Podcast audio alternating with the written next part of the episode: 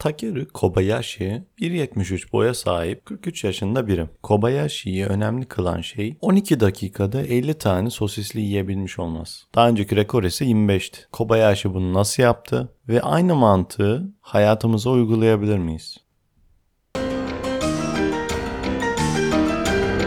Burası Sağlık 101.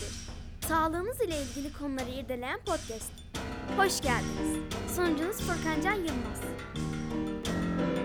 Kobayashi daha önceki sosisli yeme rekorunu ikiye katlarken düşüncesi şöyleydi. Herkes bu zamana kadar sosisliği tek bir bütün olarak yemeyi ve sonrasından su içerek kolaylıkla mideye indirmeyi düşünüyordu. Kobayashi ise düşündü ki bunun başka bir yöntemi olabilir mi? Veriye dayalı bir şekilde bu süreci daha verimli bir hale getirebilir miyiz? Ve bulduğu sonuç şu. Kobayashi sosisliği 3 parçaya ayırdı. Sandviç ekmeklerini suya bandırarak teker teker yedi ve sosisliği de sonrasında tek parça olarak midesine attı. Bu şekilde diğer yarışmacıların yaptığı gibi çenesini fazla zorlamasını gereken ve ağzını fazla açması gereken yorucu süreçten kurtulmuş oldu. Ayrıca yemesi zor olan sosislileri daha sonrasında su içmesi gerekmesi gereken süreci ortadan kaldırarak sosisli yeme yarışmasında bir inovasyona yol açtı. Ertesi gün gazeteler şöyleydi. Japon yarışmacı nasıl hile yaptı? Herkes bunun peşindeydi. Ben tıbba bakarken de bu şekilde bakmaya çalışıyorum. Yani veriye dayalı bir şekilde sağlığı nasıl verimli bir şekilde arttırabiliriz elimizdeki imkanlarla birlikte. Bu konuda araştırmalarımı yaparken tıp tarihinin oluşmuş verilerini kullanmak mantıklı geldi.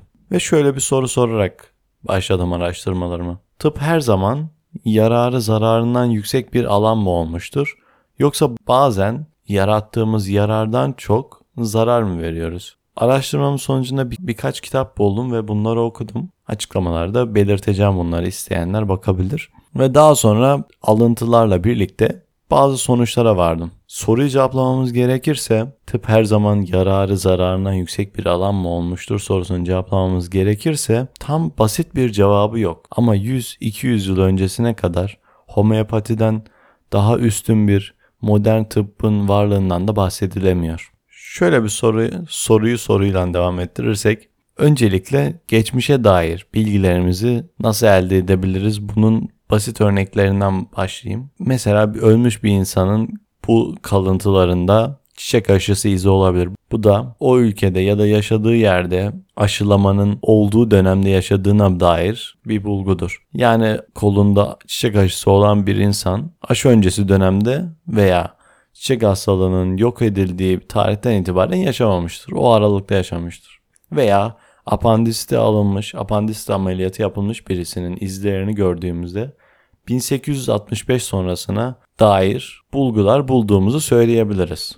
Tabi bunlar basit açıklamalardı. Adli tıpta bundan çok daha karmaşık yöntemler var. Bugünkü tıptan bahsedelim. Bugünkü tıp kanıta dayalı tıp dediğimiz modern tıptan bahsediyorum. Var olan her şeyi değiştirdi. Daha önceleri karşılaştırma yapmamız pek sağlıklı değildi. İlk karşılaştırılmalı deney yapılan yazılarda e, skorbut üzerine yapılmış araştırma bulgularının verildiği verilerde yüzlerce sayfa içerisinde sadece 8 sayfayı karşılaştırmalı bir şekilde gruplar arasındaki tedavilerin farklarını ortaya koymuşlar.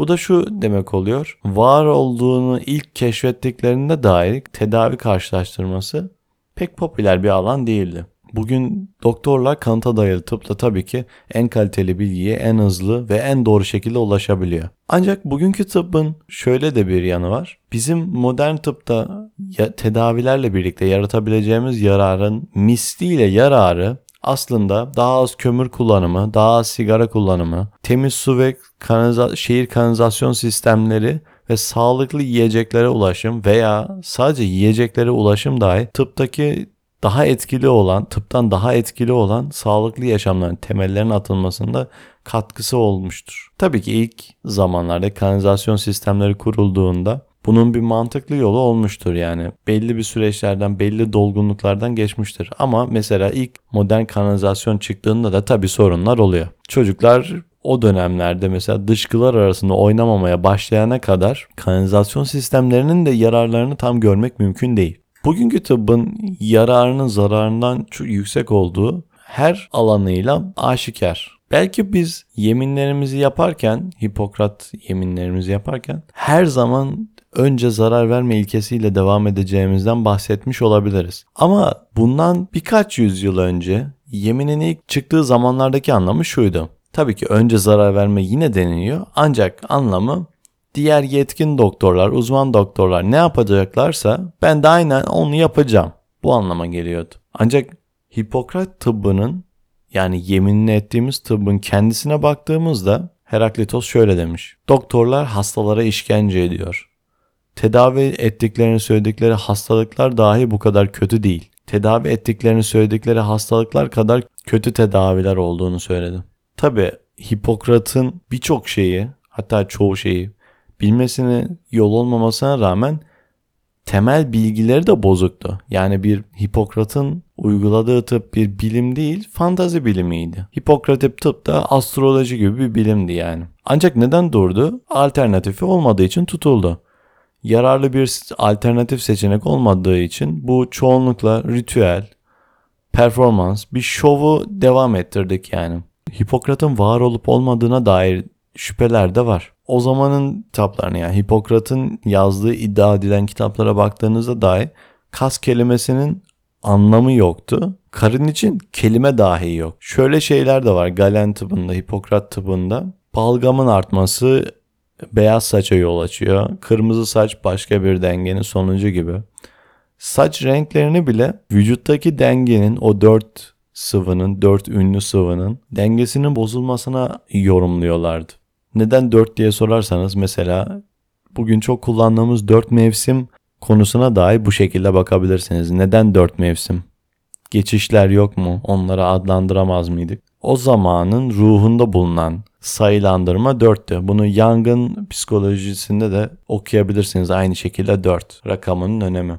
Hipokrat yemini peki ne zaman kullanmaya başladı doktorlar? İlk kez kullanımı da Almanya'da 1508'deymiş. Çok ilginç yani sanki baştan beri kullanılan devam ettirilen bir gelenek. Şu anda sanki Hipokrat yanı başımızda bir arkadaşımız gibi sanki devam ediyormuşuz gibi onun düşünceleriyle gelenek devam ettiriliyormuş gibi gösteriliyor. Ancak öyle değil tabi. Mezuniyet törenlerinin parça olması ise 1804'ü bulmuş. Yani 300 sene boyunca mezuniyet törenlerine dahi girememiş. 1928 yılına geldiğinizde bir yüzyıl daha gitti yani. Amerika'da sadece %19'unda uygulanıyor tıp fakültelerinin. Bu mezuniyet törenlerinde Hipokrat yemini. %19 sadece.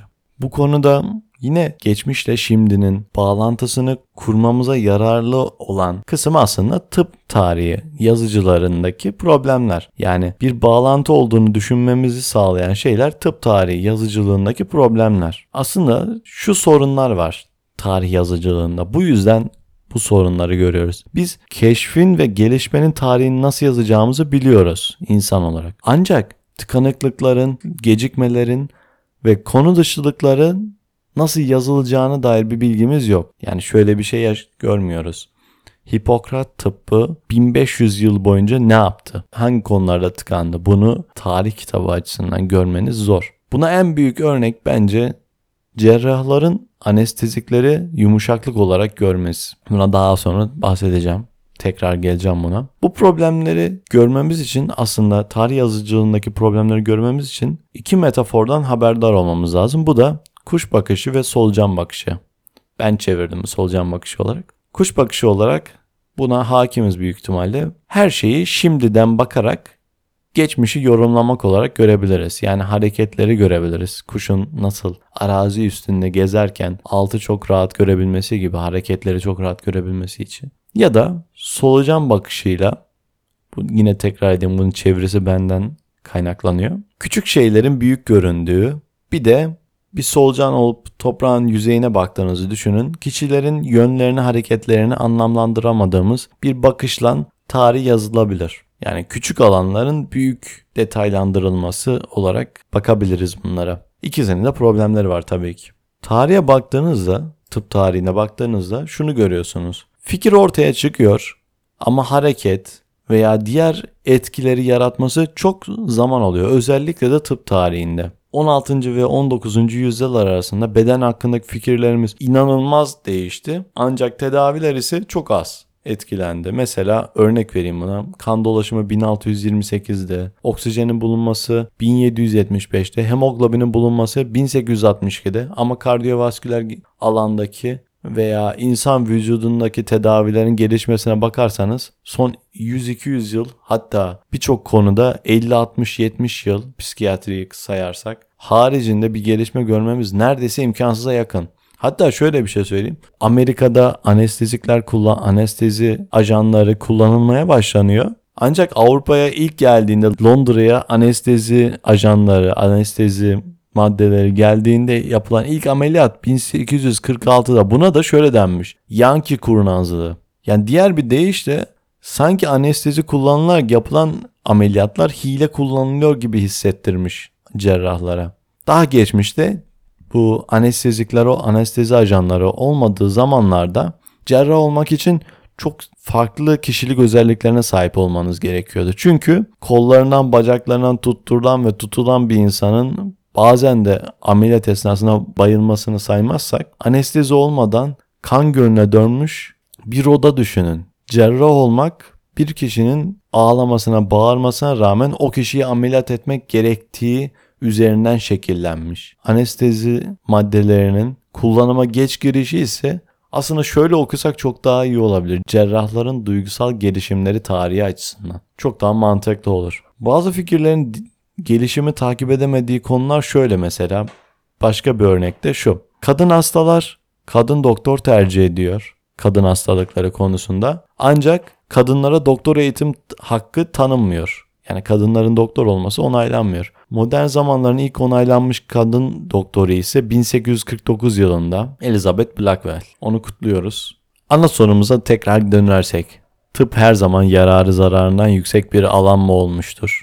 Zararlı olduğu bariz alanlar vardı geçmişte. Temel tedaviler mesela. Kan akıtma ana tedavi biçimlerinden biriydi. 19. yüzyılda dahi doktorlar anneden anneye enfeksiyon taşıyarak hastanelerde doğumlarda ölümlere yol açtı. Zararlı olduğu bariz alanlardan birkaçı bunlar. Peki neden doktorlar anneden anneye enfeksiyon taşıdı? Çünkü enfeksiyon fikri doktorlar arasında yayılmamıştı da. Bazen ise mesela kötü olan fikirler de iyi olanların üstüne geçebiliyor. Mesela İskorbüt'teki ölen gemiciler gibi. Aslında çok basit çözümleri var. Taze yiyecek. Daha sonraları tabii ki bunun araştırmaları yapılabiliyor. Skorbüt'te C vitamini eksikliğinden dolayı birçok denizci Amerika'ya giderken onda birine kadar düşmek zorunda kalıyordu. 2000 kişiyle başlayan 200 kişiye kadar düşüyordu. Varacakları yere geldiklerinde. Gemilerdeki bu deneyleri ilk yapan kişi James Lind, İskoç doktor. Ancak kendisi bile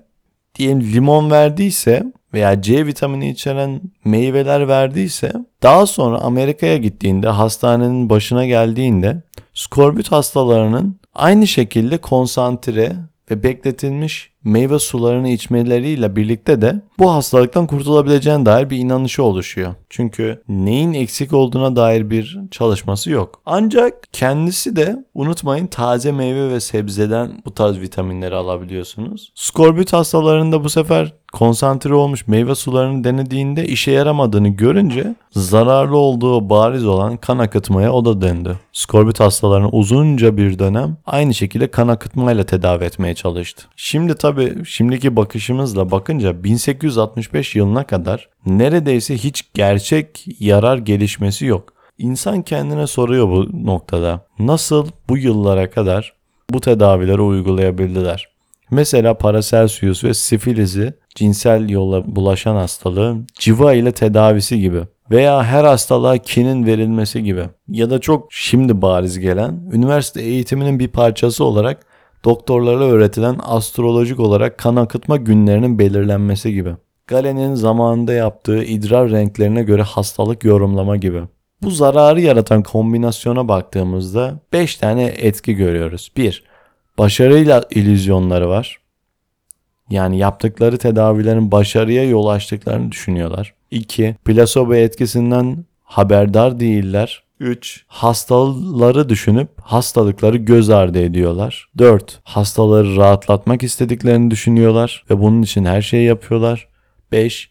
İstatistiğin ne olduğundan haberleri yok. Karşılaştırmaya dayalı bakamıyorlar. Tabi bugün bunları görüp tanı koymak çok rahat. Aslında plasebo etkisine baktığımızda hem homeopatinin bunca zaman modern tıbbın üstünde bir iyilik durumu yaratabilmesinin birebir kanıtı. Plasebo etkisinin ne kadar yararlı olabileceğine üzerine bir kanıt. Sadece son yüzyıllarda tıp, modern tıp homeopatiden daha iyi bir sağlık durumu yaratabilir hale geldi. Ancak şöyle bir şey var. Plasebo etkisinde unutulmaması gereken bir şey var. Plasebo alınmış aspirin yani sahte aspirin aspirinle aynı yollardan ağrıyı kesmez. Sahte aspirin endorfini kullanır. Aspirin ise ağrının kendisini keser. Dolaylı bir şekilde değil. Bir diğer sorun da şu olabiliyor. İlk beyin anatomisi uzmanı Willis epilepsiyi kusturucularla tedavi etmeye kalkmış. Sülükler kullanmış, kurtların karaciğerlerini kullanmış, öksü otu dolu muskalar kullanmış. Kendisi ilk beyin anatomisi uzmanı ol- olduğu halde yararsız tedaviler yapabilmiş. Ancak bu devinimin sürekli devam etmesi tedaviler arayışının nedeni altında yatan düşünceyi merak ettim ve şöyle bir şeye ulaştım. Tarihte yeni ar- tedavilerin araştırmaların yolunu açan düşünce şuymuş. Tanrı'nın dizayn ettiği dünyada her hastalığın bir çözümü var ve arayan herkes bunu bulabilir. Bu düşünce yıllar boyu tedavi arayışını devam ettirmiş. Bizim açımızdan, şifacılar açısından aslında iyi olabilirdi planlı bir şekilde yapılsaydı. Bazen de yeni bilgiler de yararsız olabiliyor. Mesela yeni tedaviler bulunabiliyor ya da yeni teknolojiler gelişebiliyor ama asıl tedaviye ulaşana kadar yıllar, yüzyıllar geçebiliyor bazen. Mesela ilk mikroskopların bulunuşuna tarihine bakın ve mikroskopları kullanarak mikropların varlığını ve mikropların enfeksiyonları yol açtığı germ teorisine kadar sürece bir bakın. Çok da şimdi bakıyorsunuz bir yıl sonra bulunması gerekirdi gibi geliyor ama tıp gibi çok konservatif alanlarda istediğimiz sonuçlar çok geç bazen gelebiliyor. Hele ki veriye dayalı bir şekilde ilerlenmiyorsa, kanıta dayalı bir şekilde ilerlenmiyorsa. Burada tabii ki nereye geliyoruz? İstatistiksel düşünmeye geliyoruz. Bu konuya tabii ki bir mimar veya inşaat mühendisi gibi baksanız bir binanın doğru yapılması sonucu bina ayakta kalır. Kötü yapılmışsa da başarısız yapılmışsa da yıkılır. Ancak bir doktorun doğru tedavi ile yanlış tedavi karşılaştırılması çok daha karmaşıktır. Yani yanlış tedavi de aslında iyi gelebilir plasebo etkisinden dolayı. Doğru tedavi kötü gelebilir. Bunların çok objektif ve nesnel ölçülmesi için yani yararı ölçmek ölüme ve sağ kalımı ölçmekten daha önemli olduğu için tıpta bir mühendisin bakışıyla bir doktorun bakışı çok farklı olabiliyor. Eğer ana sorumuza geri dönersek, kanamanın sağlıklı olduğu bir alternatif gerçeklik düşünelim. Burnunuzun kanaması doğal ve sağlıklı olurdu. Hemoroidler sağlıklı olurdu. Aşırı adet kanaması sağlıklı olurdu. Hatta hemoroid olmak için doktorlardan yardım da alabilirdiniz. Geçmişte böyleydi. Alternatif bir ger- gerçekliği düşünmüyoruz aslında. Geçmişte gerçekten böyleydi. Hatta çok sonraları dahi doktorlar ellerinden gelen her şeyi denediklerini hasta yakınlarına bildirmek için ölüme yakın hastalarına dahi kan akıtırlardı. Binlerce yıl öncesinin dört hayat sıvısının dengesi üzerine teorileşmiş tedavi yönteminin yararı olmadığı bilindiği halde devam ettiği bir tıbbı düşünün. Yani geçmişte tıp yarardan çok zarar yaratmış olabilir. Cerrahlar günümüzden çok daha katı insanlar olmak zorunda kalmış olabilir veya çok özel psikolojik yapıya sahip olmak zorunda kalmış olabilir. Ancak bugün modern tıp neredeyse her alanda kanıta dayalı tıbbın da katkısıyla birlikte insanlar adına yarar üretiyor. Tabii ki artık modern tıp yararı zararından yüksek bir alan olmuştur. Ancak buraya gelene kadar, bu noktaya gelene kadar doktorların psikoloji tarihleri, doktorların finansal tarihleri, doktorların kişisel tercihleri tıbbın geçmişte yarardan çok zarara sahip olmasına, yarardan çok zarara imza atmasına neden olmuştur. Veriye dayalı, kanıta dayalı bir şekilde bunun etkisinden kurtulduk ve iyi sağlığa sahip bir toplum oluşturmaya doğru devam ediyor tıp. Bu bölümlük bu kadardı. Bir sonraki bölümde görüşmek üzere. Kendinize iyi bakın.